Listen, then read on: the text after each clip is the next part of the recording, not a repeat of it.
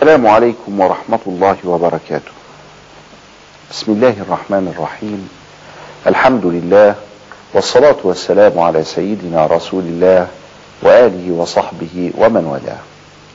مرحبا بكم أيها الإخوة المشاهدون في هذه الحلقة الجديدة من حلقات قواعد الفقه الإسلامي. ومع قاعدة جديدة من قواعد ذلك الفقه الثري. تقول القاعدة المتعدي أفضل من القاصر. نعم المتعدي هو ما كان نفعه يتعدى من الشخص إلى الآخرين. آه والقاصر هو الذي تكون منفعته قاصرة على الإنسان وحده.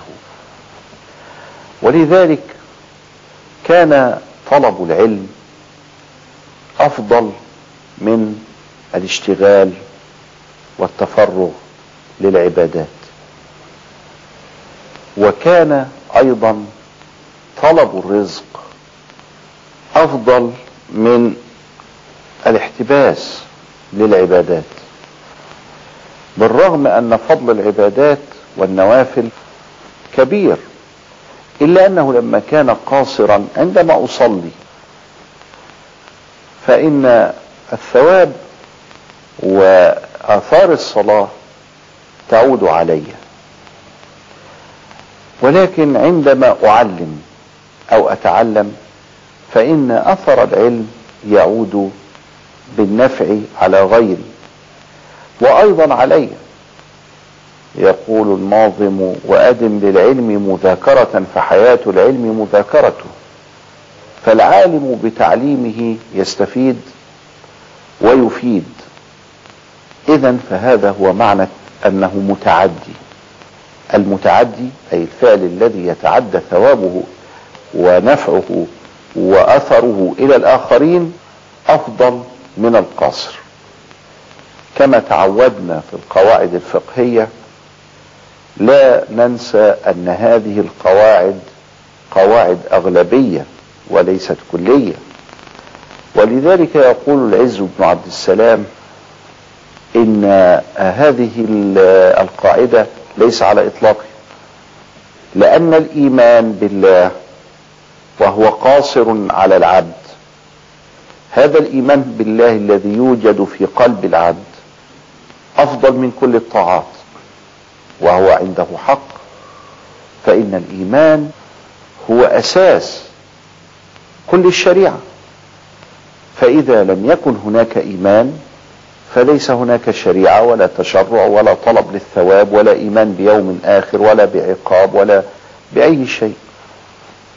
الإيمان بالله هو الأساس هو البداية الصحيحة لكل شيء ولذلك فهو أفضل الأعمال. هل الإيمان عمل؟ نعم. الإيمان عمل من أعمال القلب. هناك أعمال للقلب مثل التوكل على الله مثل التوبة مثل الحب في الله والبغض في الله. وهناك أعمال للجوارح مثل الصلاة مثل الصيام مثل الزكاة مثل الحج. وهناك أعمال للسان مثل الشهادتين مثل شهادة الخير مثل الأمر بالمعروف والنهي عن المنكر مثل الدعاء مثل الذكر مثل التلاوة. إذا فهناك أعمال بالأبدان وأعمال باللسان وأعمال بالجنان وهو القلب. كلها أعمال. فالإيمان أفضل الأعمال. ولذلك كانت قاعدة المتعدي أفضل من القاصر قاعدة أغلبية. آه ومن هنا تكلم الفقهاء على مدى أفضلية فرض الكفاية عن فرض العين. ما هو فرض العين؟ فرض العين هو مهم يقصد حصوله من كل شخص مثل الصلاة صلاة الفريضة. ولكن فرض الكفاية مهم يقصد حصوله فقط. المهم في فرض الكفاية الفعل أن يقع. ولكن المهم في فرض العين هو أن كل شخص يفعله. ففرض الكفاية مثل مثلا صلاة الجنازة مثل الجهاد في سبيل الله. مثل الاشتغال بالصنائع والحرف التي فيها عمار الدنيا. فلو أن بعض الناس صلوا الجنازة يكفي. فرض صلاة الجنازة ليست فرضا على كل شخص. لو أن الجيش النظامي كفى في القتال ضد العدو يكفي. سقط الجهاد عن الجميع. لو أن الأطباء كانوا كفاية لعلاج الأمة يكفي. فلو قلوا عن حد الكفاية أصبح فرض على كل من كان قادرا على تعلم الطب أن يشتغل بتعلم الطب أو تعلم الهندسة أن يشتغل بتعلم الهندسة فرض إلى أن يسد الكفاية. فالمقصود من فرض الكفاية أن يوجد في الدنيا أن يقع الفعل من أي أحد ولكن المقصود من فرض العين أن يكون شخصيا يقع من كل أحد. هنا من أي أحد وفي فرض العين من كل أحد. فرض الكفاية القائمون به يصدون عن الأمة الإثم اذا فهو متعدي فائدته متعدية خيره متعدي. وفرض العين يرفع الإثم عن نفسه. فالسؤال الذي سأله الفقهاء هل فرض الكفاية لأنه متعدي في فائدته أفضل وأحسن من فرض العين؟ ذهبت طائفة كثيرة من العلماء إلى أن فرض الكفاية أفضل من فرض العين لأن المتعدي أفضل من القاصر. وذهب بعضهم إلى أن فرض العين مطالب به في كل وقت وحين ومطالب به كل شخص فهو مهم جدا. ولكن فرض الكفاية مطالب به البعض ولذلك يكون أقل أهمية. الراجح عندي أن فرض الكفاية أفضل من فرض العين لأن فرض الكفاية متعدي وفرض العين قاصر. عند بعض الناس تحب أن توجد تفاضلا بين العبادات المختلفة. فيسأل مثلا هل الصدقة أفضل و و و و والاشتغال بها والأضحية